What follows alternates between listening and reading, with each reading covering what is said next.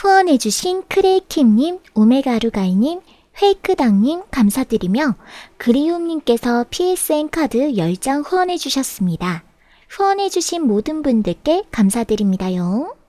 후원해주세요. 아, 사무실이 이게 뭐고?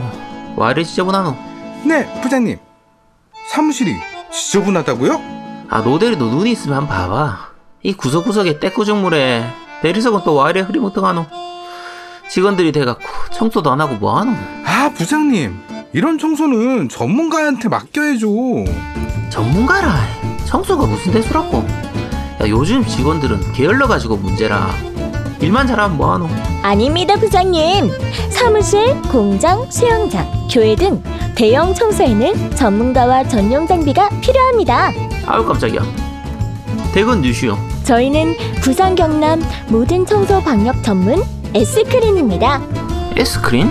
100% 방문 견적, 친환경 자재 사용, 그리고 10년 이상의 전문가들로 구성된 부산, 경남 청소 방역 전문 업체 S크린과 지금 당장 상담하세요. 010-5007-6581 일단 전화 주세요. 자, 어, 이 스페셜이 언제 끝날지 모르겠습니다, 저희는. 네. 진짜 내가 어디 가서 다음부터는 전문가라고 하면 안 될 것 같아. 야, 이 정도는 해야 전문가지. 네. 자, 57화 순수의 시대 시즌 2 파트 2 편을 시작하도록 하겠습니다. 네. 자, 계속 해주시죠. 예. 네, 다른 주가 조아님. 이좀 내용이 점점 길어져서 최대한 짧게 줄여서 말씀을 드리고 있는데요. 더 줄여볼게요. 네. 대략적인 연도만 말씀드리고 각 시리즈가 몇 년이라는 건 큰 의미 없잖아요. 그러니까 다 빼고 네. 압축해서 한번 말씀드려보겠습니다. 자, 그다음 말씀드릴 부분은 Death Blood 시리즈가 되겠습니다. Illusion에서 나왔고요. Death Blood 1, 2, 3 중간에 레이싱작이 하나 들어가고 그다음에 4 마지막으로 VR 이렇게 이제 나왔는데요. 어, 건슈팅 게임이에요. 모든 시리즈가. 아, 네. 레이싱 시리즈만 각 시리즈 한 어떤 주인공들이 레이싱 벌이는 부분이 되겠고요. 1편은 2000년, 2150년 대의 시대적 배경을 갖고 있는데 2150년이요? 2156년 미래. 다, 다 SF네요? 예, 예. 네네. 미래에서 이제 두 명의 여자 안드로이드들이 남자들을 덮쳐가지고 이렇게 죽이게 되는 이런 덮쳐서 사건이 죽여요? 예, 그러니까 덮친다는 게 압사가 아니고요. 복상사로 보시면 돼요. 음. 예, 나 그냥 앞, 저도 앞사라고 생각했는데. 예, 그게 아니. 안, 안드로이드니까 굉장히 무거워서 이렇게 눌러주기나 보다 생각했더니. 저는 이제 다람쥐가 좋아하기 때문에 그냥 막 나가려고 네. 용어도 막 나가고 그냥 예. 고현님 죄송해요 이해해 주세요. 예, 어찌됐든 그런 괜찮아요. 예, 예. 그런 사건이 벌어져서 전직 형사가 조사를 하게 된다라는 스토리를 갖고 있고요. 2편부터는 네. 이제 주인공이 여자예요. 근데 그 전직 형사는 그대로 나오긴 나오는데 네. 이때는 만약에 예신에 실패하면 주인공이 여자이기 때문에 거꾸로 당하게 되는 음. 저거게 당하게 되는 이제 스토리가 네. 나겠고 그 일부러 당하려고 하는 사람들도 있겠네. 있겠지.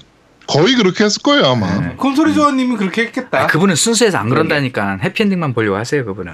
음. 그리고 3편에서는 이제 1편 그 전직 형사 있죠. 그 네. 사람의 처제가 실종되는 사건을 또 조사한다라는 스토리가 네. 되겠고 그다음에 뭐 레이싱은 그냥 의미 없고요. 4편에서는 이제 별개 스토리로 나온대요. 네. 그 여자 주인공이 화성으로 가던 중에 우주선이 추락해가지고 발생하는 사건을 이제 다루고 있다라고 보시면 되겠습니다. 이게 우, 우주로까지 가는 거네요? 안드로메다로 가는군요, 게임이 네. 드디어. 네. 이게 이제 다 그 3D로 돌려가지고 렌더링한 작품이 되겠는데요. 어, 네. 마지막 나온 VR은 1편 리메이크라서 스토리 네. 똑같아요. 다만 어, 그 VR, VR, VR이면은 이, 이 지금 VR 그 VR은 아닐 거 아닌가? 아니 아니요. 이게 그 VR처럼 만드는 거예요. 근데 품질이 아. 엄청 떨어졌다고 얘기를 하고 있습니다. 야, 이게 2003년도 건데 그런. VR이 나올 수가 있나요? 근데 그때 어. VR이 이제 우리가 얘기하고 있는 그런 거보다는 왜 빨간색, 파란색 입체안경 쓰고 보는 그런 수준이라고 얘기를 하는 거 보니까 음, 네. 원래, 원래 보면, 그, 대학, 그 전 세계 미디어의 발전은 야동이 그쵸. 그 줄을 이루고요. 네. 게임 테크놀로지의 발전 중에 한 축을 담당하는 게또 야겜류예요 생각보다. 그쵸. 예, 게임 발전의 한 축을 담당하는 게 콘솔이 조아님이시죠. 그렇죠. 아, 네. 저 그래서 그 조사해보고 정말 놀란 게 뭐냐면요. 2010년대부터 일본 애들이 어떤 짓까지 하냐면요. 3D 게임을 네. 만들어가지고 그 3D 게임을 그 성인 기구 있죠. 네네. 거기에 연동시켜 가지고 만드는 기술까지 제공을 하고 있어요. 그것도 아, 그럼요. 네. 알아보겠습니다. 네네. 그렇죠.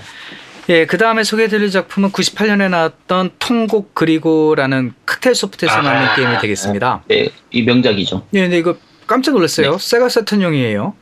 네, 그리고 아까. 말씀하신 18추. 네. 예. 이 이게 버스 아 잠깐 이게 18초였나? 이거 18 이건 18금으로 나왔을 텐데요. 18세 이상 추천이라고 그 뭐, 틀릴 수 있어요. 이거 어, 어. 어차피 뭐야 인터넷에 네네. 조사한 거라 직접 본 네. 적은 없었고요. 네네. 근데 그 표지 그림을 보시면 그냥 일반적인 게임이거든요. 네네. 보시면 이제 버스를 타고 귀가던 주인공이 우연히 사고가 나가지고 어디 갇히게 된다. 뭐 이런 내용이에요. 근데 뭐 자세한 건 모르겠지만 밀, multi ending의 밀실 서스펜스 표방하는 어드벤처 작품이다라고 얘기를 하고 있는데요. 여기에 H신 같은 게 나오나요? 이게 있었던 걸로 기억하는데. 어, 근데 통곡 그리고가 H신이 이- 이때 이때가 지나서 H신이 없어졌던 것 같기도 하고 없이 했던 것 같기도 하고 이, 이건 정확히 기억이 잘 안 나네요. 제가 이제 근데 세턴에서 이게 나왔다고 하니까 보통 네. 콘솔 게임이나 비디오 게임은 매우 수위가 약하잖아요. 그렇죠. 예, 그래서 이제 이런 부분까지 어디까지 건드렸나 그 부분까지는 좀 찾아보기가 어려웠었습니다. 음. 하여튼 요 게임이 이게 이게 있고. 여러 가지로 나와가지고 버전이. 아, 네. 그래서 이게 그 내용이 막 그 약간 어, 야 호러물이라고 해야 되나? 서스펜스물이라고 하죠. 그러니까 그 저것처럼 그 클락타워처럼 이제 저기 그 살인 살인범이 있으면 걔들을 피해 가지고 도망쳐서 이제 그 집을 탈출하는 게 목적이었던 게임이거든요. 네, 네, 네, 맞습니다. 네, 그래서 이게 중간에 어, HC는 있었는지 없는지 모르겠는데 말로는 되게 그러니까 중후 세턴 중후반부터는 이제 그 직접적인 그림 표현을 못 보여주다 보니까 이제 간접적인 걸로 굉장히 좀 이렇게 많이 표시를 했었어요. 네, 그러니까 은유적인 부분이나 살살 가려가지 가면서 이렇게 되게 야한 부분을 많이 해서 말이나 이렇게 묘하게 야한 부분은 굉장히 많이 들어갔었거든요. 네, 그래서 이게 완전히 HC는 있었는지 없었는지 잘 기억이 잘 안 나네요. 네, 알겠습니다. 네. 자, 그 다음에 말씀드릴 게임은 화이트 앨범이 되겠습니다. 98년에 출시가 됐고 2 나오면서 플스 3로 리메이크까지 됐던 작품이 되겠는데요. 네, 백색 마약이죠. 네. 근데 이거 봤더니 그, 그, 뭐지, 남자 주인공이 여자친구가 있음에도 불구하고 바람 피우는 내용이에요. 네, 맞아요. 예, 그래서 여자친구도 또 아이돌이야, 게다가. 네. 예, 그래서. 아, 아이돌- 여자친구가 아이돌인데 바람을 피운다고? 예, 그러니까 이게, 이게 내용이 여자 주인공이 이제 처음 가수가 되기 전에, 그러니까 아이돌 지망생일 때부터 사기 시작해서 음, 여자 네, 주인공이 네, 성공을 네, 하고, 맞아요. 이제 하는데 이제 여자친구를 자주, 이제 여자친구이 성공했으니까 자주 못 만나고 비밀로 만나잖아요? 네. 그러다 보니까 이제 중간에 다른 여자애가 생기는 건데 그 사이에서 어마어마하게 우유부단하게 하는 거예요. 그래서 이게 그 통칭 얘기할 때 백색 마약이라고 불렀거든요. 음, 이 White Album을 백색 마약이라고 부르는데 정말 게임 자체는 재밌어요. 근데 그리고 그 다른 게임들 같은 경우에는 여자 주인공이 여러 명 등장해서 여러 명을 공략하는 게임으로 들어가는데 네. 이 게임은 이게 White Album 1도 마찬가지고 2도 마찬가지고 기본적으로 여자가 몇 명 안 등장해요. 여섯 명이요. 그래서 여섯 명. 네, 수- 모두. 숫자가 작아요. 네. 작은데 거의 메인이 되는 건 딱 두 명이거든요. 그래서 그 두 명 사이에서만 갈등하는 거라서 이게 바람물이에요. 진짜 암 걸리는 그 남자 주인공이 정말 짜증나는 그런 게임인데 네. 이거는 굉장히 재밌는 게임이에요. 굉장히 재밌는 게임이고 재밌는 거는 요거 2가 나왔는데 2는 그게 저 그러니까 편이 서장하고 종장 이런 식으로 아마 나왔을 거예요. IC introduce chapter하고 closing chapter인가 이런 식으로 해서 두 개로 나왔는데 음. 그 introduce 그러니까 서장 같은 경우에는 그러니까 1편 같은 경우에는 그러니까 에피소드 1이 되죠. White Album 2 에피소드 1이 제가 예전에도 한번 이 방송에서 얘기한 것 같은데 선택지가 하나도 없는 그냥 쭉 읽는 게임이에요. 그러니까 시작부터 끝까지 그냥 읽기만 하면 끝나는 음, 게임이에요. 소설이네, 소설 그러면. 비주얼 네, 그냥 소설 보듯이. 보면 돼요. 네, visual novel로 아예 그냥 선택지. 보통은 선택지가 한 두 개라도 있는데 그렇죠. 이거 이제 서장 같은 경우에는 아예 선택지가 없어요. 처음부터까지 그냥 쭉 읽기만 하는 게임이었거든요. 음, 근데 쭉 읽, 그렇게 짜다 보니까 이제 중간중간에 시나리오를 갈라, 갈라가거나 그런 게 아니라서 시나리오 완성도는 굉장히 높았어요. 게임 자체를 읽는 재미로는 정말 굉장히 재밌는 게임이었기 때문에 요게 아마 한글 패치가 있을 테니까 어, 요거는 지금 해도 재밌는 게임이니까 한번 해보시기를 권할게요. 방송 들으시는 분들한테. 네. 네.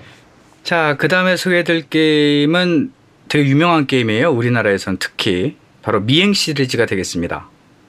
아, 유명하죠. 예, 일루전에서 역시 제작을 했는데요.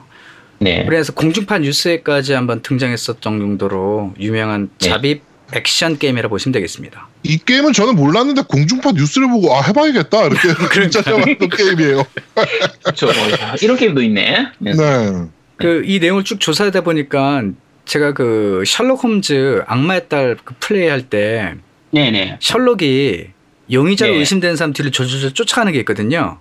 네네. 근데 너무 가까워도 안 되고 너무 멀리 떨어져도 안 돼. 지나가다가 뭐 음. 건드리면 소리 나서 들켜요. 딱 그 게임이더라고요, 봤더니. 아, 그러니까 주인공이 마음에 드는 여자 그냥 네. 쥐 계속 뒤따라서 네. 밟는다라는 내용이고 네. 결국 성공한다라면은 이제 H신이 이제 발동이 되는 거고 만약 네. 건드리게 되고 아니 그 뒤쫓아가다가 뭐 object를 네. 건드리라든지 막 뒤 돌아봤을 때 들킨다든지 뭐 이러면은 이제 game over가 음, 되는 음. 그런 종류의 게임이라 보시면 되겠습니다. 말 그대로 잠입 액션인 거네요. 그렇죠. 그 아까 그 셜록 홈즈 악마의 딸하고 비슷한 느낌으로 하는 게임이라는 거죠. 네네네네. 제가 갑자기 생각이 났는데 네. 그 원래 콘솔이 조아님이 그 셜록 홈즈 악마의 딸을 저한테 하나 사- 사주신다고 했나 주신다고 했던 게 예전에 얘기를 했었는데 네. 그 얘기를 하고 나서 고윤님이 들어오자마자 갑자기 그게 싹 사라지더라고. 아 그게 또 그 게임이었구나. 그게 아마 그 게임. 아, 아, 말이 나와서 이렇게 말씀드려 제가 전해 들었어요 콘솔이 조아님한테 그분이 네. 원래 투잡을 뗐어요. 네. 네, 원래 그냥 회사 다니면서 주중 이틀 정도 그리고 주말 이틀 정도에서 학원에서 강의를 하다가 네. 다 정리를 하셨대요. 음. 그래서 지금 이제 회사만 다니시는 상황인데 그래서 요즘 네. 되게 힘드시대요. 아, 고윤님하고는 상관이 없다는 거네요. 그러니까. 그렇죠. 타임이 딱 그때였다라는 거예요. 네, 그리고 아, 네, 네, 네, 알겠습니다. 그리고 또 전에 들었는데 그 이번에 뭐 의료기구 또 하나 나온다면서요. 네, 네. 그게 무슨 게임이죠? 어, 오메가 라비린스 Z. 아, 예, 그것도. 근데 그거를 아마 생각하고 계시는 것 같아요. 네, 예, 알겠습니다. 한번 하면 좀뭐 좋은 소식 갈 수 있을 것 같습니다. 너무 네. 서운해하지 말라고. 그분이 요즘 힘드셔. 투잡에서 하나 네. 없어지니까 어우 되게 어려우시더라고. 아니 그래도 제가 알기로 회사를 거의 취미 생활로 다니시고 그다음에 아유, 회사가 또 거의 연봉이 제가 봤을 때 억대 넘는 걸로 음, 알고 있는데 그렇게 잘못 소문이 났는데 제가 알고 봤더니 택도 없더라고요. 네. 그렇죠. 택도 없지. 야, 연봉이 억대라니 월급이 억대지. 아, 아, 말을 제대로 해야지. 아 그걸 내가 잘못 알았네. 그럼. 아, 여튼 네, 다, 네, 다음 미행, 네, 미행 얘기 마저 해주시죠. 예, 그래서 미행 같은 경우는 중간 중간에 뭐 아이템 같은 네. 거 주술 수 있, 나 봐요. 네, 네. 근데 이 아이템을 특정 네. 장면을 보기 위해서는 반드시 있어야 되는 네. 아이템이 있고요. 특정 장면요? 어떤 장면요? 그, 그 도구를 쓰겠지 아무래도. 아, 네. 그리고 어, 스틱할 경우 특정한 커맨드가 추가되는 또 아이템도 있다라고 이제 얘기를 하고 있습니다. 음, 뭐 그러니까- 피자기도 쓸수 있고 그런 건가 보죠? 그러겠죠. 아무래도 네. 뭐 그럴 거예요. 네. 예, 이렇게 해서 미행 시리즈 보면 되겠는데요. 표지를 보시면 원투는 그나마 현실적인데 네. 미행 3는 아, 참 그래요. 쓰리는 좀 뜬금없긴 해요 지금 보면. 그죠? 예, 예. 여튼 그렇게 되겠습니다. 이게 어디서 본 애들 캐릭터의 옷을 입은 애들이 나오는 좀 그런 음, 느낌이 음, 음, 네, 네. 네. 그렇게 네. 되겠습니다. 자, 그 다음은 또 유명한 제작사 중에 하나죠. 바로 KISS라는 제작사에서 만든 custom 네. 레노 시리즈가 되겠습니다. 네. 예, 처음에 이 레노가 뭔가 했더니 얘네들 일부러 왜 노예 있죠? 네, 네. 노예. 그 네. 노예를 거꾸로 하면서 발음해서 레노가 되더라고요. 네. 그래서 음. custom 노예 이렇게 만들고 싶었던 거야. 네, 네, 조금 눈치가 보이니까 이제 그만 바꿨겠죠. 이게 영문식 제목으로는 그대로 그냥 custom slave라서 그냥 그대로 노예예요. 예, 맞습니다. 네. 보통 이제 성인 게임들이 정해진 히로인들을 공략하는데 네. 얘네들은 히로인을 처음부터 자기가 custom하는 거예요. 음. 그 다음에 이제 공략을 한다라는 건데 네. 전 그래서 이걸 보고 막 엄청난 거를 바꾸거나 꾸며낼 줄 알았더니 그게 아니더구만. 그냥 아, 대중 생각보다 좀 실, 실망하신 거네요. 네, 초반에는요 그냥 대중소 정도로 보시면 돼요. 어떤 특정 부위가. 네. 예. 그리고 재미난 어떤 부위 어떤 어떤 부위가요? 눈동자로 보시면 돼요. 눈 크다, 작다, 중간 뭐 이런 거. 아 눈동자가 큰 여자, 눈동자가 작은 여자 이런 식으로. 예를 들면, 예, 예를 들면. 음. 이제 음. 전반적인 내용을 봤더니 네. 이 전반적인 스토리가 어떻게 되냐면 스토리 라인을 쭉 따라가는데요. 네. 왜 우리는 기존에 어떤 대상이 있으면 그 네. 대상에 맞춰서 뭔가 게임을 진행하잖아요. 그쵸? 근데 얘는 반대 시각으로 본 거예요. 음. 자기가 하고 싶은 대로 공략을 해가지고 목적을 달성하는. 네. 예, 그래서 타가 되- 아, 우선이 아니라 자아가 우선이 되는 되게 이기적인 어, 성향의 게임이다. 뭐 이렇게 보시면 되겠습니다. 음. 스토리는 좀 특이해요. 우선 원은 네. PC 98시부터 있어가지고 그게 좀 자세한 내용을 찾아보기 힘들었었고요. 네. 어, 2 시리즈부터 이제 마도서를 학교 도서관에서 발견해가지고 그 마도서의 힘을 가지고 막 자기 마음대로 한다. 라는 네. 내용이에요. 마법의 힘을 빌어서. 그리고 3 같은 경우는 이제 조직에 팔려간 아내를 구출한다라는 건데요. 알고 봤더니 그 조직에 있던 옛 여자 애인이 그 네. 남자를 끌어들이려고 부인을 네. 납치했다. 라는 음. 이제 스토리가 되더라고요. 네. 그리고 3 다음에 4가 안 나고 F가 한번 나와요. 판타지다의 첫글 F를 땄다고 얘기를 하고 있는데요. 음. 얘는 그 처음 알았어요. 백합물? 네. 근데 이 왜 백합이란 꽃을 이름 썼는지 모르겠는데 이게 여성 동성애자를 표현하는 거더라고요. 네. 네, 백합. 레즈무를 백합물이라 그래요. 그걸 왜 그쵸. 백합을 썼는지 모르겠는데 어쨌든 주인공은 뱀파이어들이에요. 동성애를 네. 인정하는 세상을 만들기 위해 고생하는 여자 뱀파이어들의 이야기다. 뭐 그런 거고 이제 4에서는 마법사의 후손이 나와요 주인공으로. 근데 네. 마법사의 후손이기는 후손인데 잠재 능력도 별로고 뭐 제대로 그 뭐라 그러지 총망 받았으나 실망은 받았던 그런데 이제 뭔가 하나 깨우쳐가지고 성공을 한다 뭐라는 내용이 되겠는데 특이한 점은 기존의 custom 레노 시리즈는 대상 여자 주인공들이 많았어요. 근데 네. 4에서는 딱 한 명만 나온대요. 음. 대신에 그 한 명을 가지고 이제 주구장창 여러 가지 방향으로의 선택지가 발생한다라는 얘기가 있고요. 네. 마지막 11년도에 나온 다섯 번째 custom 레노 V 학원물로 네. 돌아오고 주인공은 학원의 이사장. 하지만 결국은 학원의 여자들을 공략하여 성납하는 게 본직이다라고 하는 역시 막장 스토리를 갖고 있는 게임이 되겠습니다. 보통 이쪽 계열을 훈육물이라고 하죠. 음, 교육시킨다고 해서 조- 조교물, 조교물 또는 뭐 훈육물. 얘기하더라고요. 음, 조, 조교물 또는 훈육물 이렇게 부르죠. 예. 네. 요 게임이 있고 아 이거 이제 또 유명한 게임이죠. 아까 말씀하셨던 Mink라는 제작사에서 만든 야근 병동 시리즈가 되겠습니다. 네. 그렇습니다. 야근 병동이 병동. 99년에 첫 작품으로 출시가 됐고요. 그 다음부터 엄청난 시리즈가 있어요. 네. 야근 병동 2, 3, 복각판, 뭐 remaster판, 진 야근 진 여신 전생도 아니고 진 야근 병동도 있고 야근 병동 제로. 그래서 뭐 reboot판, prequel판 여러 개 있고 파생작도 엄청 많아요. 네. 야근 작동이란 것도 있어요. 야근 작동 2도 있고 캐릭터만 따와서 나나세 렌이라는 뭐 파생작도 있고 여튼 많습니다. 자료는 그렇죠. 따로 주인공 주인공이 나나세 렌 여자애가 되게 제일 예뻤거든요. 예, 제일 인기가 많았고 네네. 특이한 건요. 네. 캐릭터 라이센스를 우리나라에서 취득해 가지고요. 야근 네. 병동 맞고라는 게임을 출시했었어요. 음. 이건 본 적도 없고 해본 적도 없어서 다른조아 조아님은 이거 중에서 누가 제일 예- 좋던가요? 캐릭터 중에서? 어, 우선 설명을 드리고 왜 좋은지를 이제 말씀을 드려볼 필요가 있을 것 같은데요. 네. 보통 우리나라에서 야근 병동 하면은 1편을 얘기를 한대요. 그만큼 제일 좋았던 것 같아요. 작품성도 높고. 네. 그다음에 거기에 그렇죠. 메인 여주인공인 아까 말씀 그 하신 나나세렌 네네. 이 캐릭터는 아직도 관련 상품이 쏟아져 나오고 있대요. 여러 네. 동인작도 많고요. 네. 이 전반적인 스토리 내용은요. 이 주인공이 의사예요, 의사. 네. 예, 의사인데 자기 대학 시절에 동창이 원장으로 있는 병원에서 야 우리 병원은 부유한 환자들을 위해 가지고 간호사 특별 서비스 해준다. 너 우리 네. 병원에서 일할래? 했더니 콜 외치고 들어가서 일을 하게 된다는 거예요.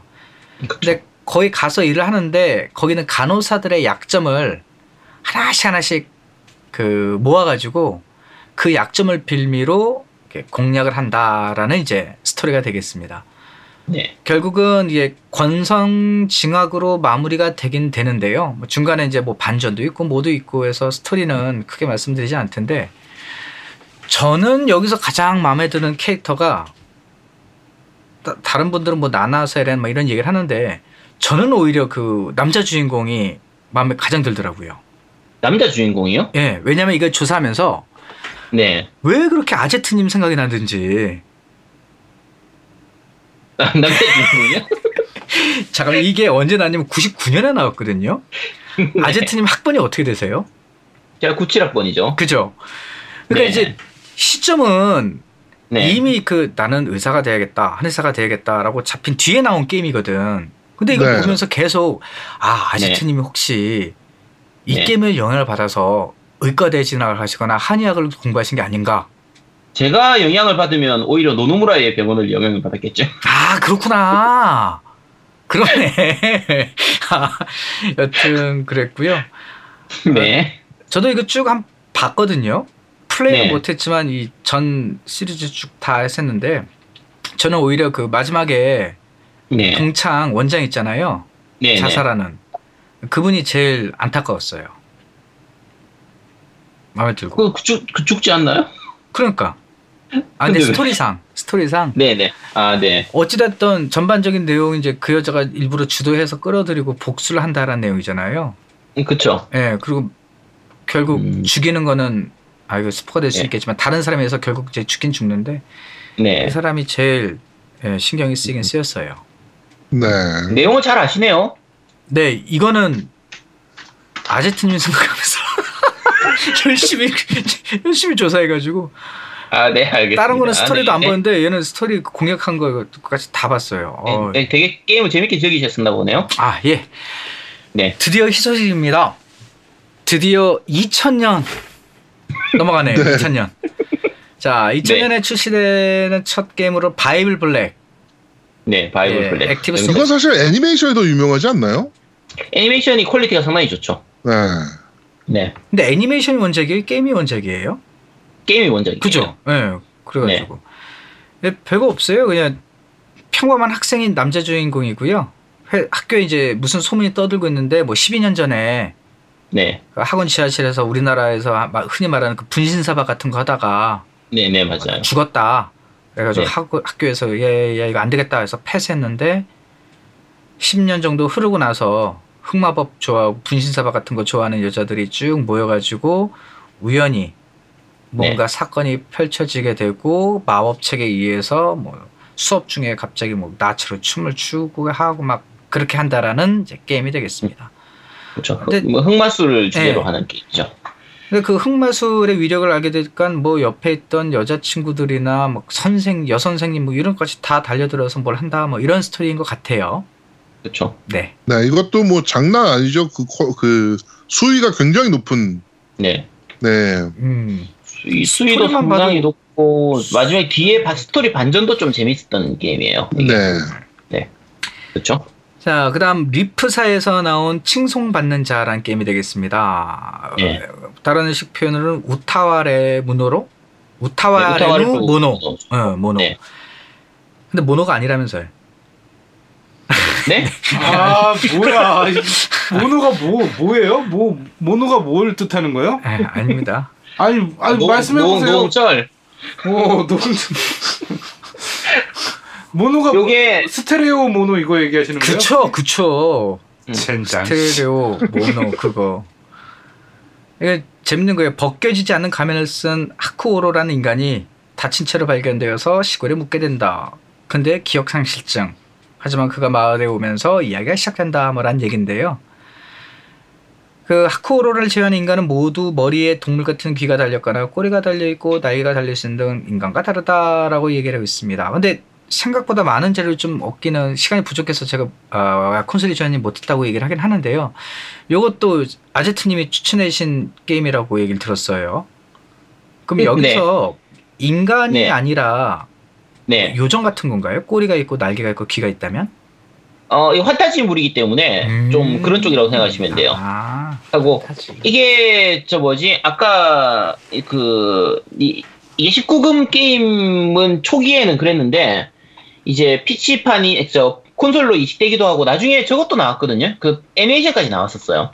근데 애니메이션은 이 19금 애니메이션이 아니라 그 15세였나? 어쨌든 그냥 그렇게 야한 장면이 없는 그 애니메이션으로 나왔고 음. 콘솔용 콘솔판은 이제 그런 HC 자체가 아예 없어요. 없는데도 굉장히 성공했던 게임이거든요. 네. 그 게임 자체가 굉장히 좋았던 게임이에요. 이 게임은. 네. 그 플스 3로도 나왔나?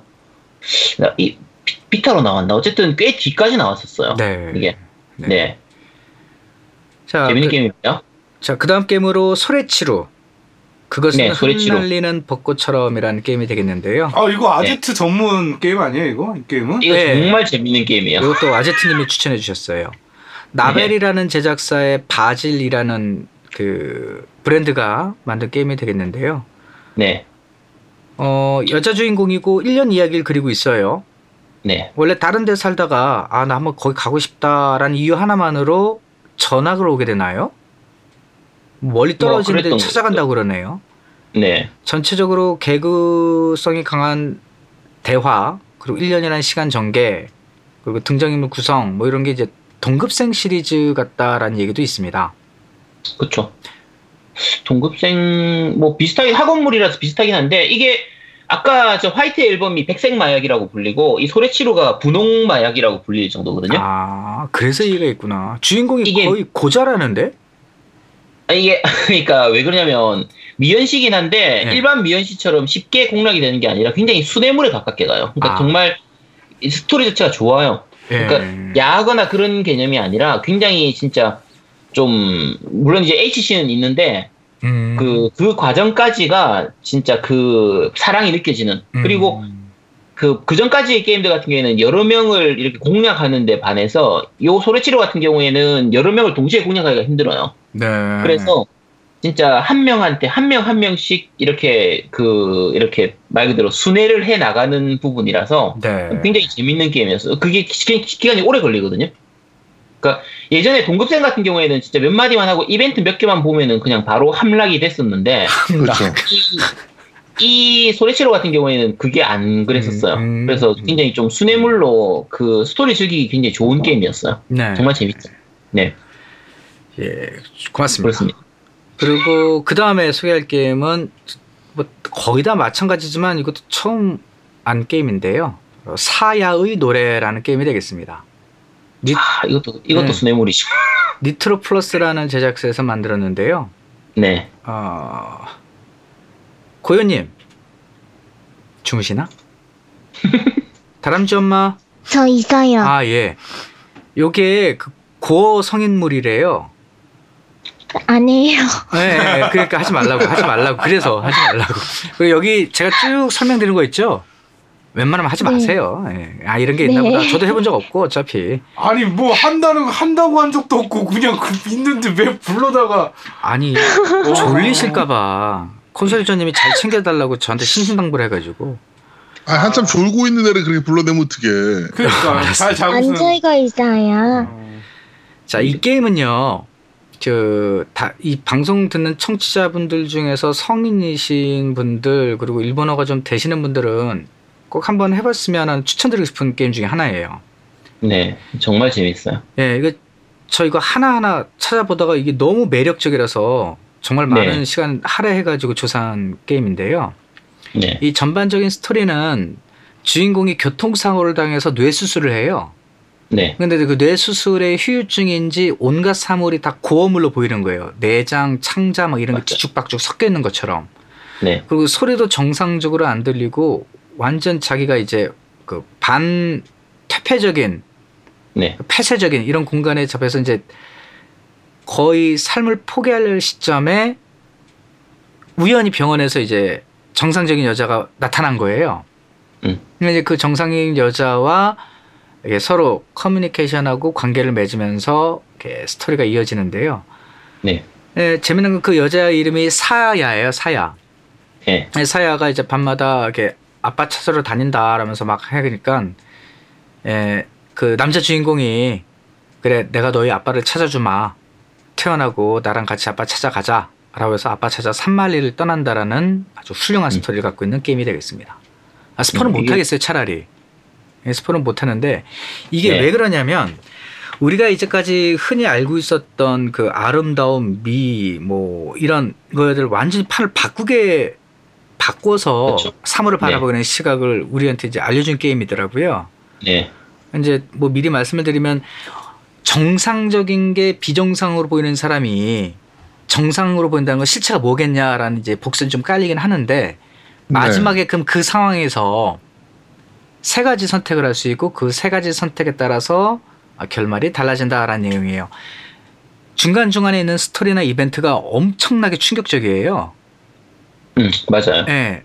시기를 암시하는 부분도 나오고 막 하여간 되게 지저분하고 이런데 요거 되게 좀 독특하고 매력적인 이제 게임이라고 생각이 들어요. 그냥 아무 생각 없이 야, 약게임이겠지 하고 보는 사람들은 되게 충격을 먹겠는데 예, 되게 시각을 좀 달리 한 게임이 아니었나라는 생각이 이제 들었던 게임이 되겠습니다.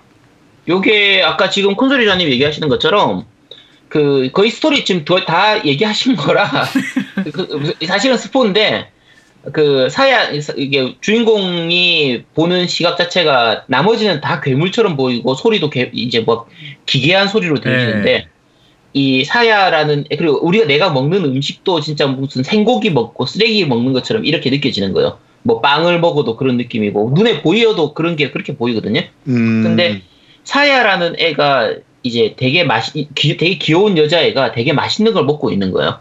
그래서 내가 가서 나도 좀 좋아해가지고 먹으니까 너무 맛있는 거야. 네. 다른 음식은 맛이 없는데 못 네. 다른 음식은 맛이 없는데. 네. 근데 이 사야라는 얘는 얘가 사실은 이제 그냥 어차피 스포니까 다 얘기할게요. 얘가 실제로는 괴물이죠. 괴물이고 얘가 먹는 게 실제로는 거의 뭐 그냥 사람이거나 이런 식인데 아, 거꾸로 보이는 거구나, 그러면. 거꾸로 음. 보이는 거죠. 그러니까 흐- 정상적인 게 괴물처럼 보이니까 오히려 괴물은 정상적으로 보이고 그러면은 이제 진행이 되면서 본인 스스로 느껴요. 이 주인공 스스로 아 이게 지금 내가 괴물이 돼가는 스스로가 괴물이 돼가는 느낌이 아. 느껴지는 거죠. 근데 그렇게 가면서 이제 내 마음을 숨기고 그냥 인간이 사- 쪽으로 갈 것이냐 아니면은 나도 그냥 괴물 쪽으로 갈 것이냐를 선택하는 중간에 그런 부분이 나오는 거예요. 근데 그 부분이 너무 잘 돼 있어요. 그리고 어떻게 보면 이제 눈에 보이는 게 전부가 아닐 수도 있다는 거죠. 음. 근데 그런 부분들이 되게 잘 표현이 돼 있거든요. 그리고 전체 스토리상 이 여자의 사야라는 여자의 한 명만 나오기 때문에 어 이게 진짜 순애물이에요. 그 중간에 H신도 그렇게까지 뭐 이렇게 변태적이거나 그런 게 아니라 진짜 되게 예쁘게 그려지거든요.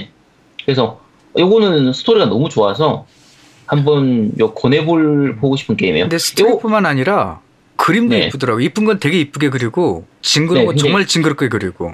맞아요. 되게 몽환적인 네. 느낌으로 하죠. 아, 사야의 노래 이게 그 찾아보시면 그게 있을 거예요. 서양 쪽에서 보면은 이제 서양 쪽 그 코믹이죠. 서양 쪽에서 하는 만화책. 네. 양키 센스로 그린 사야의 노래 그 만화책이 있거든요. 음. 정말 최악이에요. 아, 최악이라고. 예. 이게 양키하고 양키 센스가 들어간 순간에 어떻게 망가지는지를 딱 보여주는 게임 그 만화라서 네. 한번 시- 궁금하시면 한번 찾아보시면 되고요. 이런 식으로 사람- 다른 사람들이 눈에 안 보이는 게 보이는 쪽으로 나오는 게 타입문에서 나온 월희라는 게임도 그런 계열이에요. 음. 그러니까 그거는 선이 보이는 건데 뭐 어쨌든 비슷한 느낌이라고 생각하시면 되죠. 네. 예. 한번 추천할 만한 게임이었습니다. 네. 자, 그다음 게임은 타입문에서 제작한 Fate/stay night이라는 게임이 되겠는데요. Fate. 네. 네, 모르는 분이 없겠죠. 이거 뭐 유명하더라고요. 네, 네. 워낙 유명하죠, 뭐, 음. Fate야. 그리고 봤더니 이것도 거의 판타지물이던데요. 어, 그쵸. 서번트 성배를 두고 예, 싸우는. 성배 전쟁의 서번트들의 싸움에 연루된다 뭐라는 내용이 되겠는데요. 네. 예, 요거는 뭐 다들 아실 것 같아서 크게 네. 뭐 설명드릴 크게 뭐, 이거, 이, 이. 게임이야, 뭐. 음. 네. 이 자. 주인공 세이버가 너무 유명하니까. 네, 네, 네, 맞습니다. 네. 자, 그 다음에 소개해드릴 게임이 셔플이 되겠습니다. 네. 나벨사에서 나온 게임이 되겠는데요. 얘도 네. 시리즈 엄청 많더라고요. 그쵸. 근데 이걸 딱 봐서는 다른 게임도 마찬가지지만 이렇게 크- 그 성인용 게임이라기보다는 그냥 미연시 종류의 게임처럼 보이긴 하던데요. 네네. 이, 이것도 좀 관심 있는 게 뭐냐면 뭐 내용은 시- 인간, 신족, 마족 이게 다 한 세계에서 살게 됐다라는 거예요. 사람도 음, 있고. 신도 있고 마귀도 있는 거예요. 네. 네. 그러면서 이제 소꿉친구, 여자친구 이렇게 쭉 살고 있는데 갑자기 두 명이 나는 네. 신계의 공주야. 나는 마계의 공주야.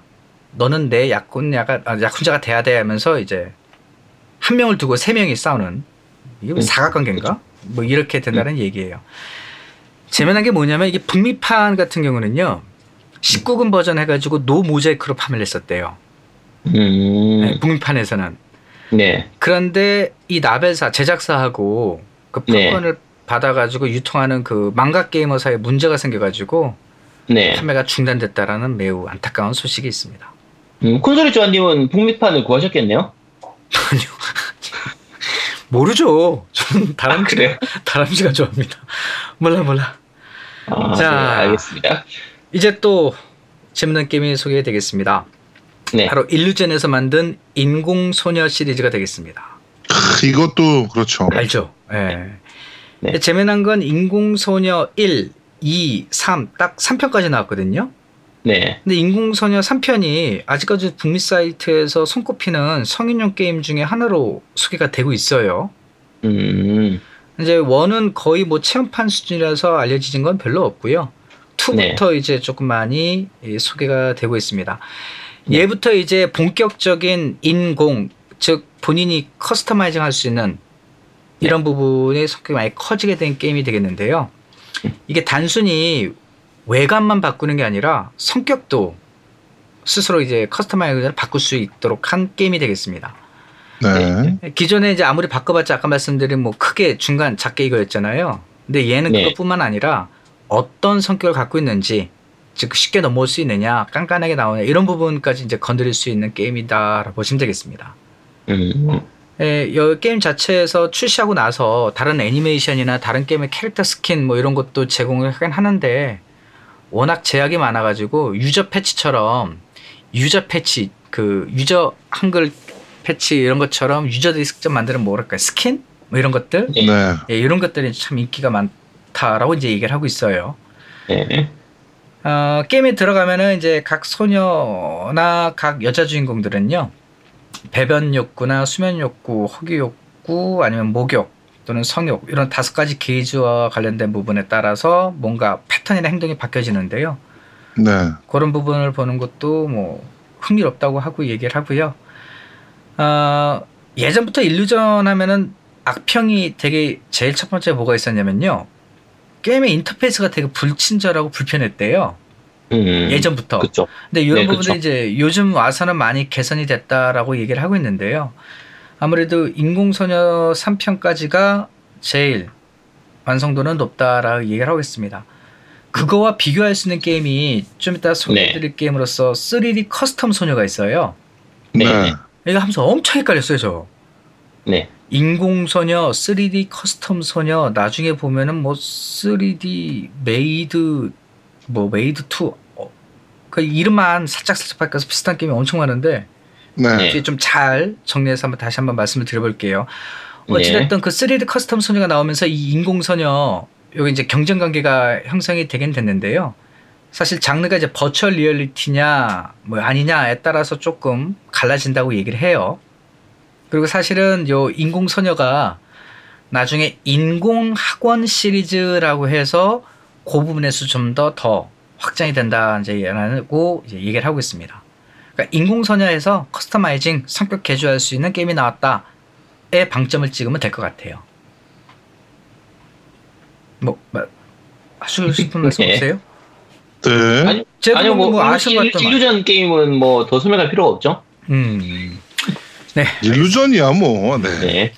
자, 그 다음에 소개해드릴 게임은 둥지 짓는 드래곤이라는 게임이 되겠습니다. 소프트하우스 캐러에서 만든 게임이 되겠는데요. 저 이거 하면서 정말 궁금했던 게 네. 그림이나 그 스샷을 찾아봐도 다 사람이거든요. 네네. 네. 근데 게임 내용의 스토리를 보면 주인공이 드래곤이래요. 드래곤 네. 맞아요? 음, 맞아요. 근데 왜 사람 모습을 하고 있지? 어, 그러니까 이게 용, 그 네. 용족이 있거든요. 예, 예, 예. 그러니까 용족이 와서 둥지를 터는 트는데 예. 이제 그 이제 둥지에서 그 저 뭐지 이제 저걸 이제 저걸 만들어야 될 거 아니에요. 그래서 그걸 알. 위해서 알. 네 뭐 알을 알 까고 하는 그냥 그런 쪽 게임이라고 생각하면 돼요. 근데 이제 생긴 게 저는 용 용이 안 나와가지고 사람들만 쭉 나와서 근데 뭐 이런 얘기는 있어요. 그러니까 이제 주인공 뭐 이름까지는 좀 어려워서 네, 남용이라고 할게요. 남용. 네, 어, 여자용은 당연히 여용이 되겠죠. 네, 그러니까 남용은 성격이 조용해요. 네, 그냥 느긋해요. 근데 여자용은 엄청난 포악해요. 그쵸. 어, 그리고 어렸을 때부터 남용은 여자 여자용한테 엄청 맞고 지냈나 봐요. 네. 전치 막 반년 나오고 막 사경을 헤매고 막 그래서 아 나 결혼 안 해야 되겠다 싶은데 그 여자용이 태어나서 야 너 집 줘 너 나랑 결혼해야 돼 음, 그리고 인간 맞아요. 상대면 용서해 줄 테니까 잠자리 기술도 꼭 배워라 1년 뒤다 너 1년 뒤에 신통처럼 죽인다 뭐 이런 식으로 얘기하고 떠났대요 음. 그래서 이제 남자용이 아 난 죽었구나 하면서 1년 동안 어떻게든 살기 위한 투쟁을 시작한다 뭐라는 게임이에요. 음. 근데 이거 쭉 봤는데 이걸 보고 그림을 쭉 봐도 용이 아니라 그냥 사람 모습이라서 이게 조금 많이 이게 헷갈렸다. 이게 사람의 모습으로 살아가는 거죠. 아 그러니까 용이? 네, 설정상 이 환타지로 해서 그러니까 이제 변신한 용족이 이제 그러니까 여자 여자 용족이 이제 좋은 씨앗을 받기 위해서 음 그 이제 주변 환경을 잘 만들어줘야 된단 말이에요. 근데 여자는 이제 그런 부분만 하니까 남자가 나- 남자 용이 이제 둥지를 잘 만들어야 되는 거예요. 음. 둥지도 깨끗하게 만들어 놓고 뭐 좀 화려하게 하고 뭐 이것저것 갖다 놓을 것도 갖다 놓고 야, 좀뭐좀 똑같. 그렇게 돼야 되는 거예요. 아 이거 부분이- 똑같잖아 지금. 남자가 그쵸. 하고 결혼하면, 응? 여자는 그렇죠. 혼수 갖고 오고. 아이씨 불리하네. 재미난 건 형수님, 네. 형수님하고 그렇게 살고 계신가요? 아니. 아, 아, 형수님에 대해서 그렇게 생각하셨던 거네요. 그러니까. 아니 우리나라의 현실을 얘기한 거고요. 콘솔이 좋아하면 안 네. 그럴 거예요. 어찌됐든 음. 요게 그 게임성이 네. 좀 뛰어난가 봐요. 던전 파고 함정 설치한 다음에 막. 몬스터. 고용하고 예 그래서 나중에 가면 네. HC, HC는 막 스킵 스킵하고 뭐 건설 네. 전투 뭐 몬스터 육성 뭐 이런 쪽에 더 재미를 많이 느끼는 사람도 있다라는 얘기가 있습니다. 네, 이거 시뮬레이션 게임으로 꽤 음. 재밌는 게임이었어요. 음, 이것도 콘솔용으로 나왔었던 걸로 기억하는데 아, 아니었나 기억이 잘 안 나네요. 예. 어쨌든, 어쨌든 꽤 재밌는 게임이었어요. 이것도. 네. 자, 네. 그 다음에 소개해드릴 게임은 리프사에서 나오는 바로 티어스 2 티아라입니다. 네. 티아라를 향한 눈물들 뭐 이런 거죠. 네. 네. 칭송받는 자라는 게임에 이어서 어드벤처의 시뮬레이션 RPG까지 만든 에, 리프사의 두 번째 작품이다라고 얘기하고요. 이건 플레이스테이션 네. 3로도 이식이 됐고 애니메이션까지도 나왔다고 얘기를 해요. 네. 그래서 이게 처음에만 얘도 조금 야했었나 싶긴 한데요. 어찌됐든 이것도 아제트님이 추천하신 게임으로서 어우 되게 많은 작품성으로 인정받고 있다라고 얘기하고 있습니다. 네. 이것도 재밌죠. 음. 야한 거는 처음에만 있었나요? 야한 거 상관없이 그냥 재밌어요. 시, 뭐 야, 야한 거 있긴 한데 아, 그런 거 있어요? 상관없이 어, 어. 네 게임성만으로도 충분히 재밌는 게임이라서 네. 그렇죠. 예, 고맙습니다. 조금 네. 더 빨리 진행해서 자 스쿨데이즈 되겠습니다. 아 두목님 몰라요 이거? 어, 저는 몰라요. 아, 이거 정말 이게 얀데레 장르를 만든 게임이죠. 저도 이거 보고 깜짝. 놀랐는데 어 이런 게임이 네. 있을 줄이야. 오버플로우라는 회사에서 만들었고요. 네. full 애니 그래서 대용량 게임을 자랑하고 있습니다. 네. 재미난 건 왜 우리가 보통 게임 할 때 딱 두 가지 던져주거나 세 가지 던져주고 너 이거 뭐 할래? 그럼 우리가 막 고민하잖아요. 이거 할까 네. 저거 할까.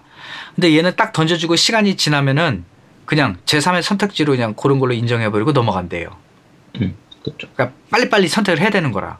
그, 그 시스템은 사쿠라 대전부터 있었던 거예요. 사쿠라 그러니까 대전 그거를 네 사쿠라 대전부터 내가 예를 들면 A 선택지하고 B 선택지가 있는데 주변에 이렇게 시간이 돌죠. 돌아서 아무것도 안 누르면은 그것도 하나의 선택이 되는데 음. 대부분의 경우에 아무것도 안 누르면은 최악의 선택이 되는 편이거든요. 그래서 뭐라도 골라야 되거든요. 네. 골라야 되는 거고. 사쿠라 대전은 안녕하잖아요.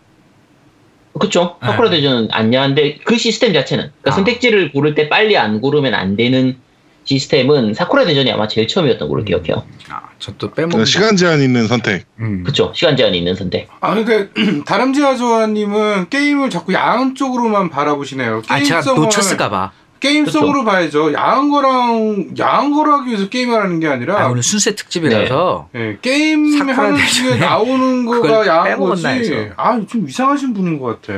아니 순수 게임 특집이니까 순수하게 게임을 보- 보셔야지. 음, 저는 음. 저는 이게 HC는 있었는지 없었는지 기억이 안 나는 게 순수하게 게임 자체만 즐기기 때문에 HC는 있, 었는지도 잘 기억이 안 나거든요. 네. 네.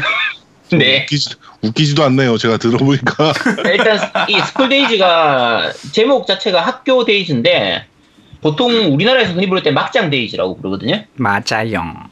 근데 이게 내용이 아까 얘기한 것처럼 full 애니메이션이라서 전체 게임 전체가 다 애니메이션으로 돼 있어요. 그래서 중간중간에 내가 선택을 하면 되는 그런 부분인데 네. 초반 중반까지는 순애물로 흘러가요. 그러니까 두 명의 여자의 사이에서 갈등하고 좀 약간 우유부단하게 왔다 갔다 하고 하는 그런 정도로 그냥 그걸로 끝인데 후반부에 가서 완전히 막장으로 와요. 음. 진짜 이 여자 저 여자 다 건드리고 이런저런 거 다 하고 이제 제일 마지막 부분에서는 진짜 충격적인 그 스토리로 흘러가거든요. 네. 요거는 애니메이션도 되게 충격적이에요. 이게 아는 분들은 대부분 다 아는데 요 스쿨데이즈 애니메이션이 12화짜리였나 그런데 11화까지 방송이 되고 12화가 방송이 안 됐었어요. 그러니까 그 내용이 어디 막장으로 가다 가다 도저히 이 12화는 TV에서 방송을 할 수 없다라고 해가지고 네. 아예 TV 그때 후지 TV에서 방송했었나 어쨌든 방송을 아예 그냥 안 했던 편이 있는데 원래 방송을 하려고 했던 내용이 이제 빠지니까 중간에 땜빵으로 떼워야 되잖아요. 네. 땜빵으로 떼웠던 게 무슨 무슨 보트 특집 이런 거였어요. 배 있잖아요, 배. 음. 다큐멘터리 같은 걸로 배 아, 그때 무슨 교향곡 같은 거 틀어주면서 그 교향곡 배경이 되는 뭐 유람선 나오고 막 그랬을 거예요. 네, 아마 그런 거 있었을 거예요. 그래서 nice 그게 boat. 나왔, 그쵸, nice boat죠. 근데 하필 재밌는 게 이 12화 내용 중에서 그 보트가 되게 중요한 그 이제 내용으로 실제로 배가 나와요. 음. 12화 제일 마, 이 애니메이션 12화 제일 마지막 편에. 그래서 이 스쿨데이즈로 인해서 생긴 유행어가 지금 말씀하시는 nice boat죠. Nice boat. 네, 근데 이게 마지막이 제가 이 설명은 안 드릴게요. 근데 정말 충격적이적으로 끝나거든요. 음.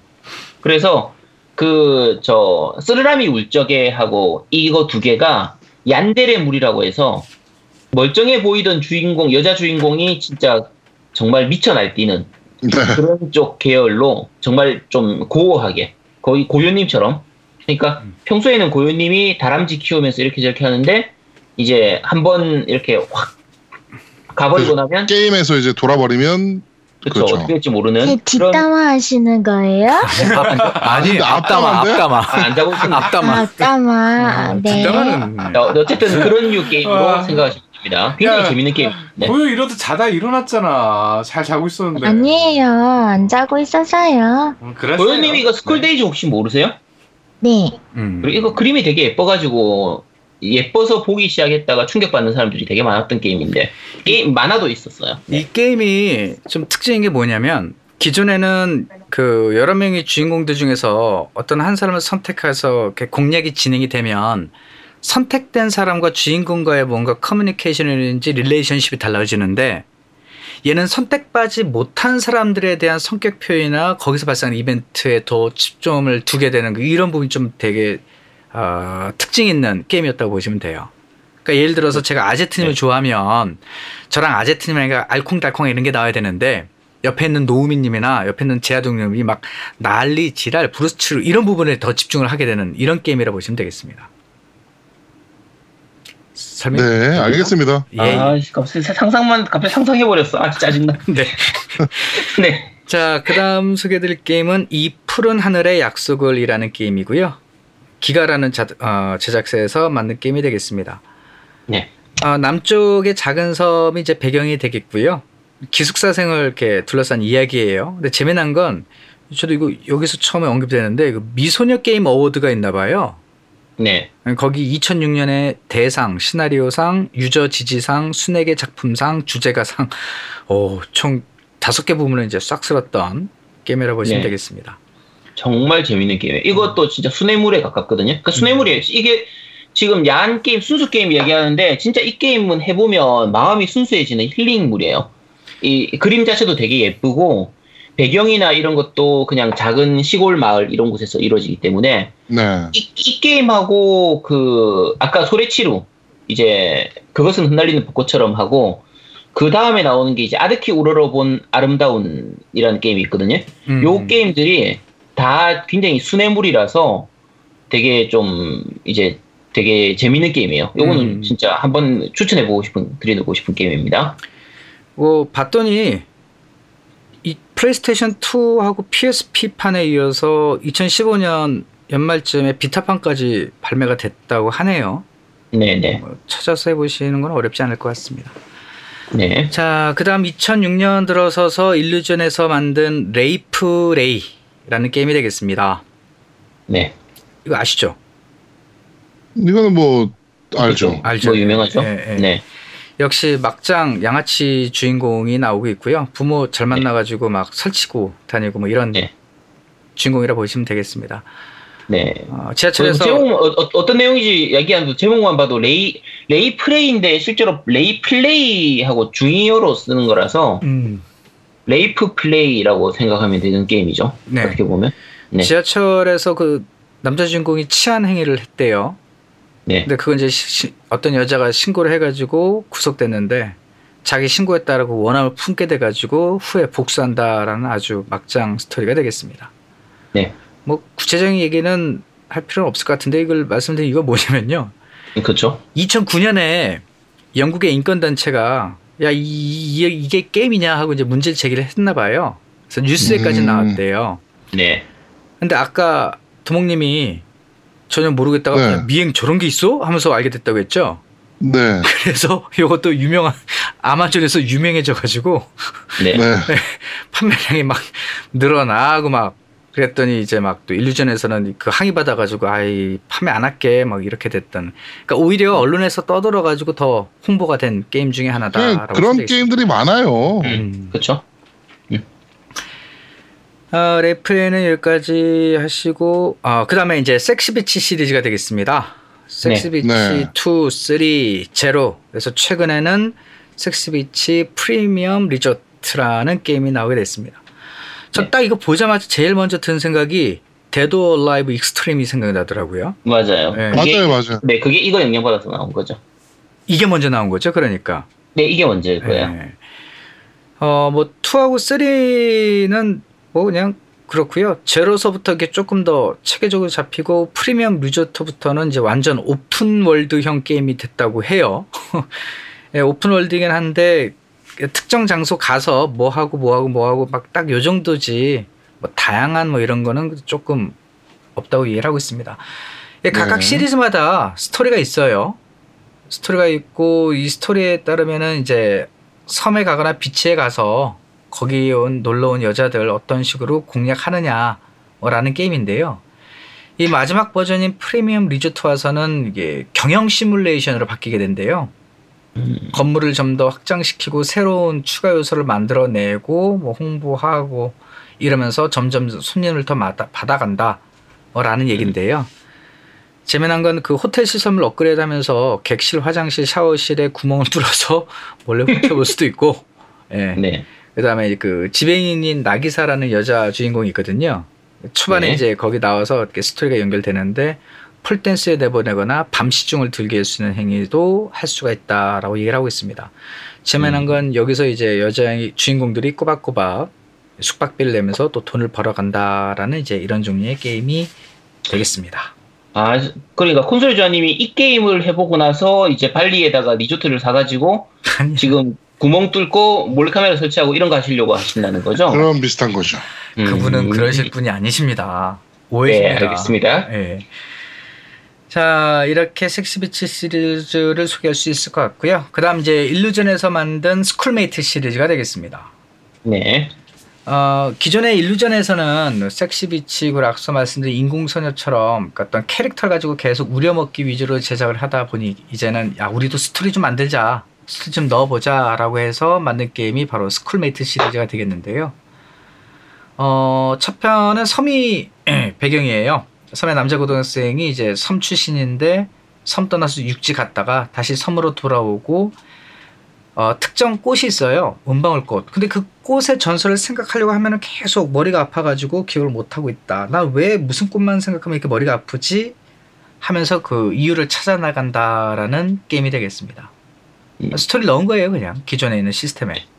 네. 어, 2에서도 이제 마찬가지 School Mate 2라는 게임에서도 스토리가 나오는데요. 재미난 점은 남자 주인공 하나, 여자 주인공 하나 딱 두 명이래요. 메인이. 그런데 문제는 이 스토리상에서 뭐 지장보살 같은 걸 옮기나 봐요. 항아리 단지인지 뭔지 이렇게 아마 동상으로 추정이 되는데요. 그 동상을 네. 옮기다가 이렇게 떨어져요. 그래서 깨지면서 그 안에 담겨 있던 세 명의 혼이 여자 주인공한테 빙의가 되는 거고요. 음, 각 혼마다 빙의가 되면은 다른 사람으로 이제 성격이 나오는 거예요. 행동도 나오고 네. 모습도 나오고 그러다 보니까 겉모습은 한 명인데 혼 세 명에다가 원래 모습에서 에, 여자가 네 명이 되는 이런 식으로 음. 우려먹은 게임이 되겠다라고 보시면 되겠습니다. 그림 하나 가지고 이것저것 우려먹는 거네요. 그렇죠. 그러니까. 그림 하나 가지고 약간 눈빛을 개슴츠하게 떴다가 막 동그랗게 네. 떴다가 이런 식으로 했다라고 보시면 되겠습니다. 아, 뭐, 요 정도로 해서 School Mate를 정리해보면 되겠고요. 아, 이제 말씀드릴 게임이 TechArts 3D에서 만든 3D custom 소녀가 되겠습니다. 네. 아까 인공소녀 말씀드릴 때 살짝 소개한 게임이 되겠는데요.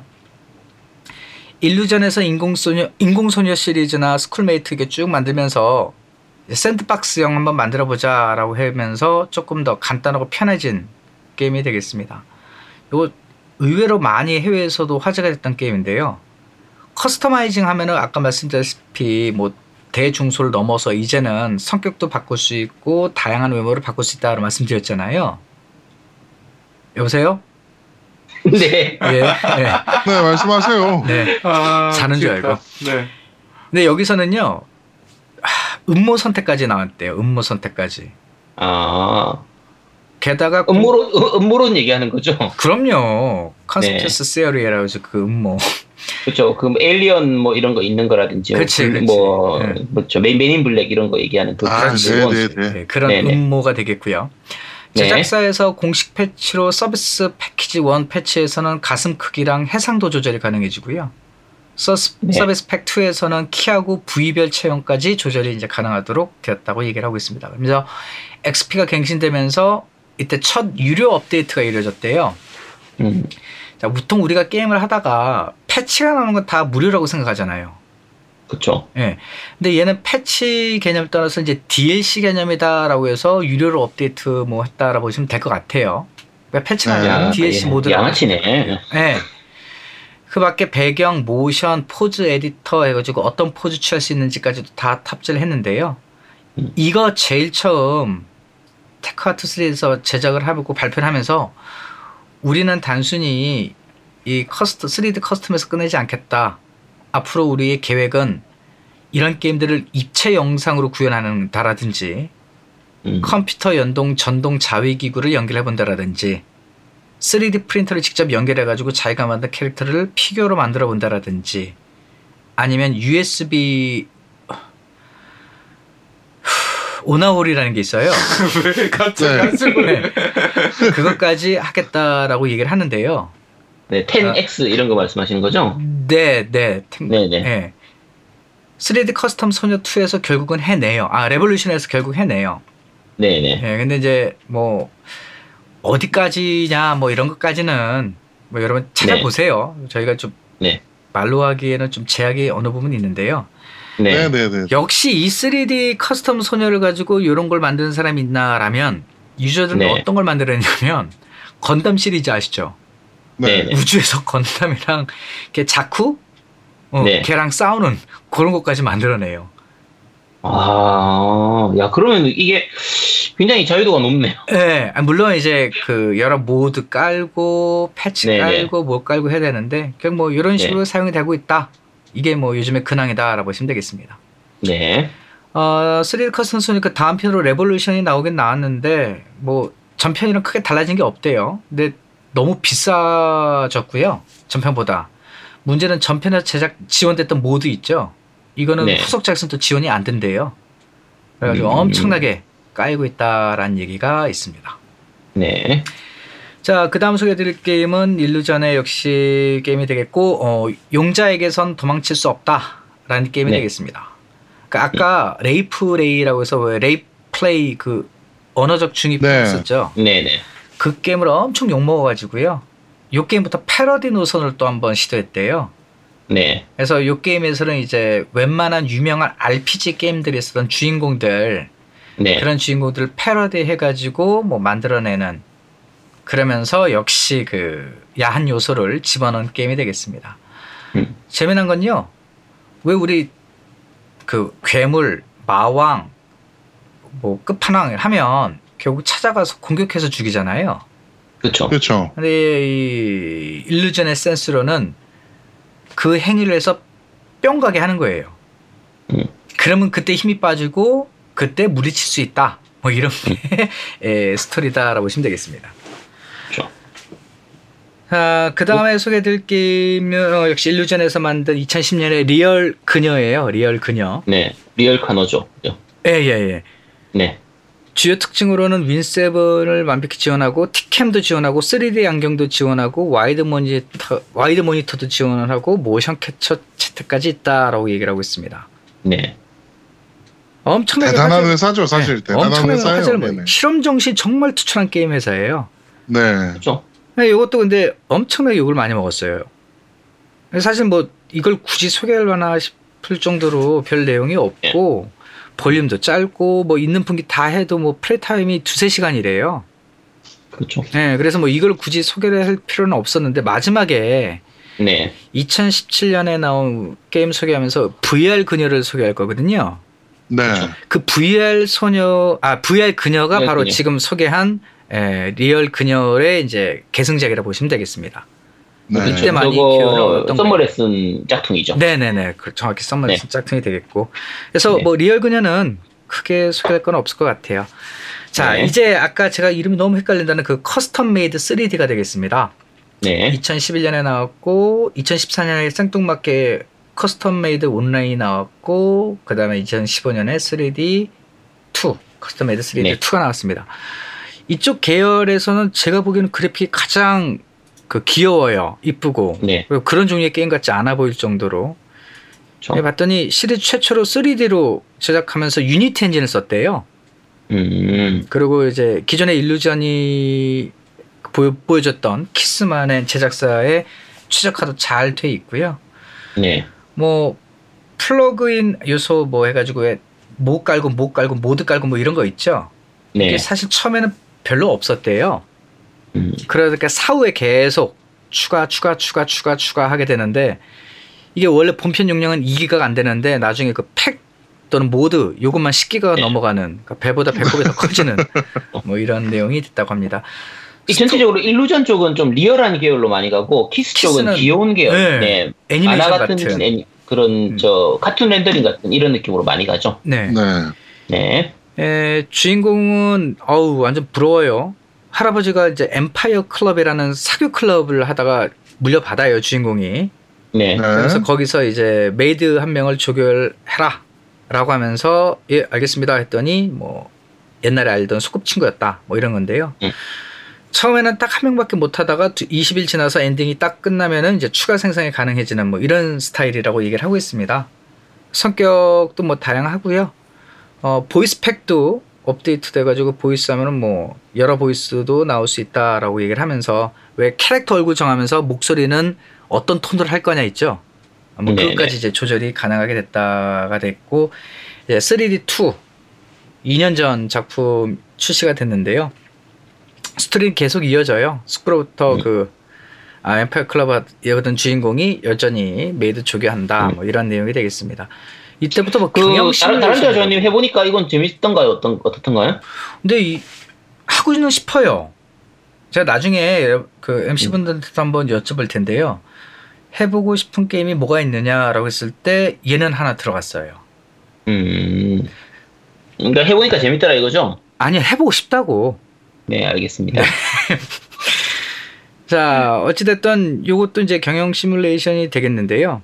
아까 네. 말씀다시피 일루전 쪽에서는 real 쪽으로 가고 키스 쪽에서는 카툰 쪽으로 가는데 네.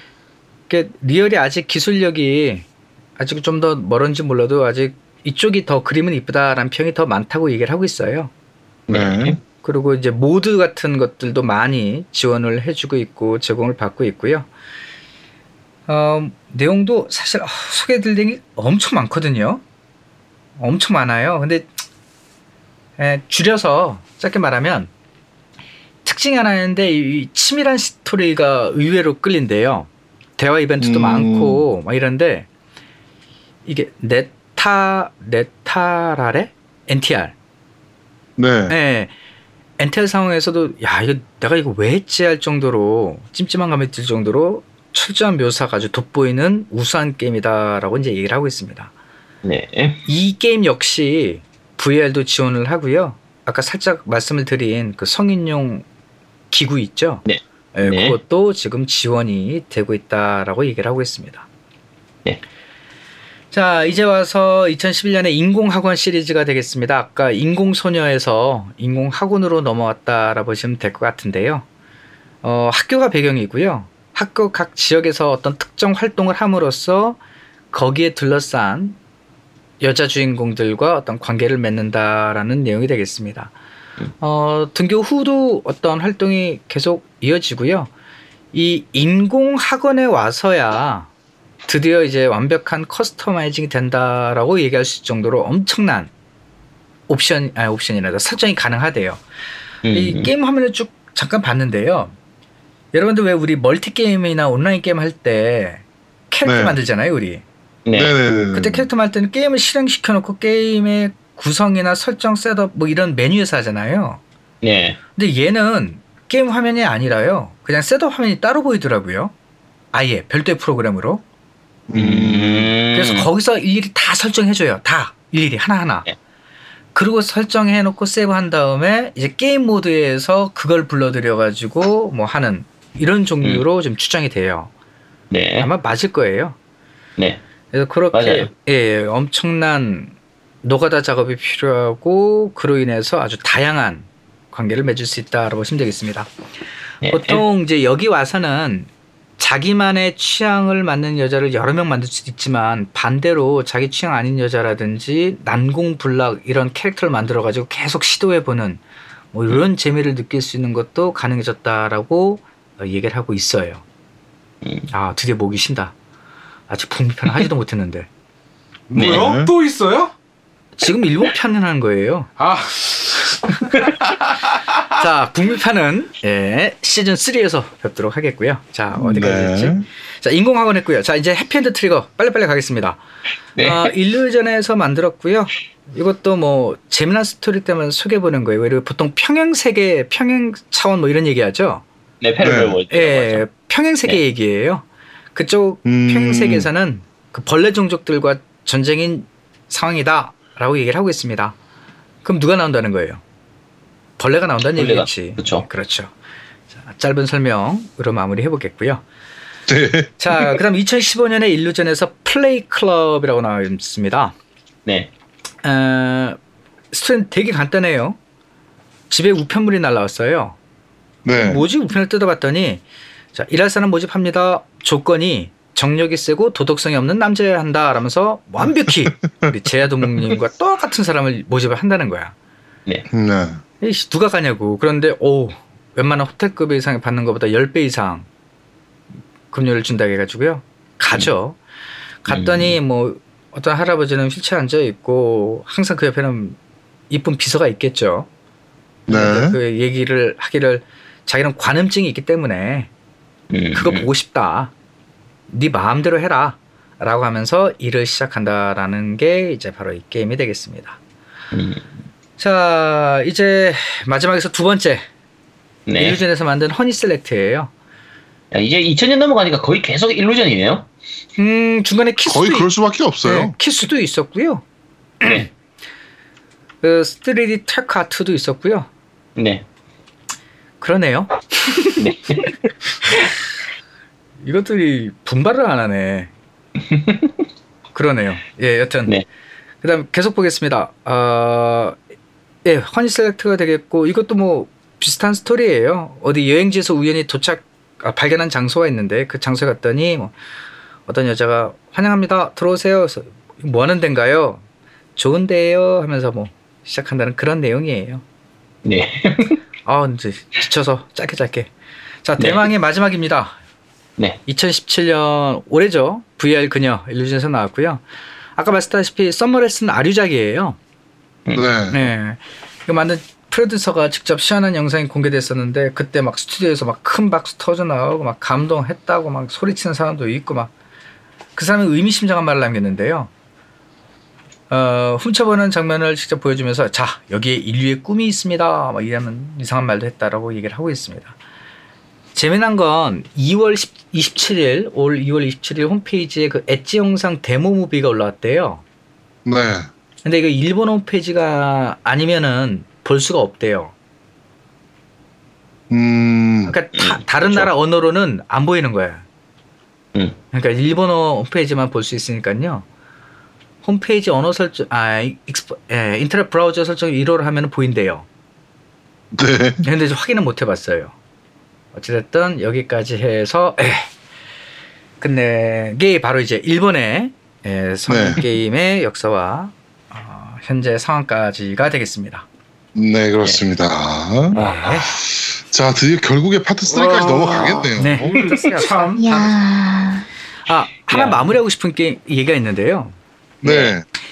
이 제가 쭉 조사를 해봤더니 80년, 90년, 그다음 2000년, 2010년 오늘날까지 쭉 흐름을 봤더니 네. 네. 처음에 이 게임이 딱 주어진 상황만 던져줬어요. 그러니까 생각이 네네네. 더 이상 못해. 정해진 거에 따라만 갈 수밖에 없고 이미 네. 셋업 다 끝나는 건데 이게 90년, 2000년 쭉 넘어오면서 점점점 스토리가 다양화되면서 변화를 주는 변화를 주게 되는 게 아까 말했던 그 customizing 있죠. 뭔가 새로운 네. 나만의 것을 만들어내는 그러면서 점점점 2017년에서 이제 VR이라든지 게임 외적인 방향으로 점점 확장이 돼 가는 걸 느낌을 받았는데요.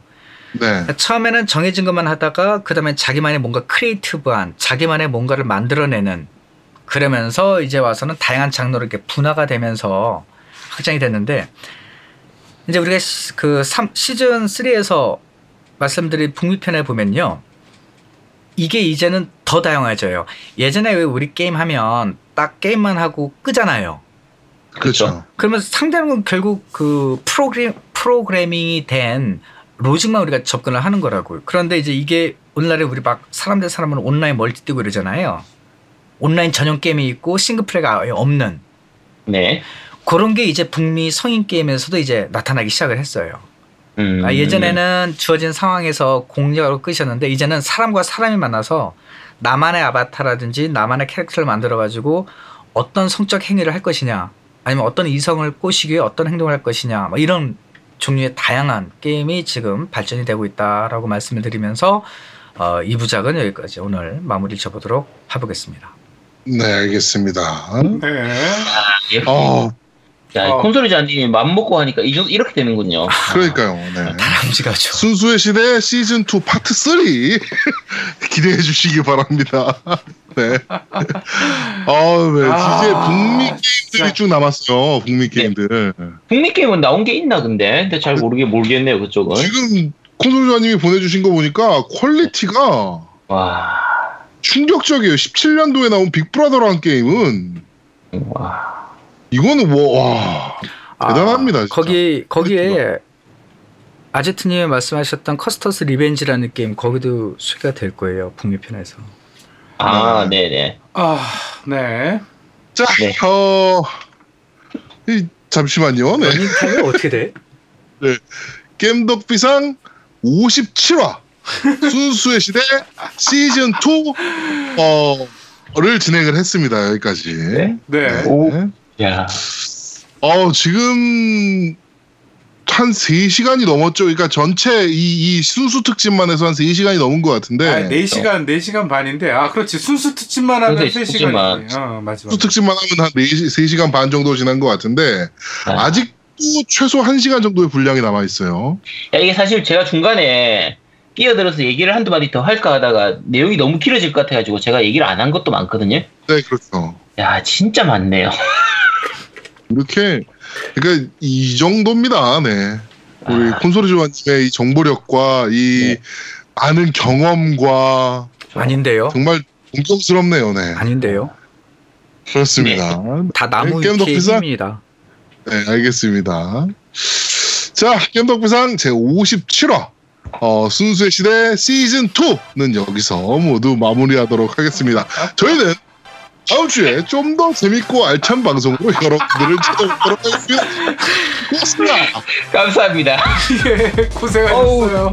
아우, 힘들어. 수고하셨습니다. 아, 아직도 남았어. 우와, 대단하다. 아, 나 죽을 것 같아. 엄청나요. 다, 저 진짜 잘 뻔했어요. 이렇게 하고 나면 어마어마하다. 앞으로 2주 동안 할거 아니야.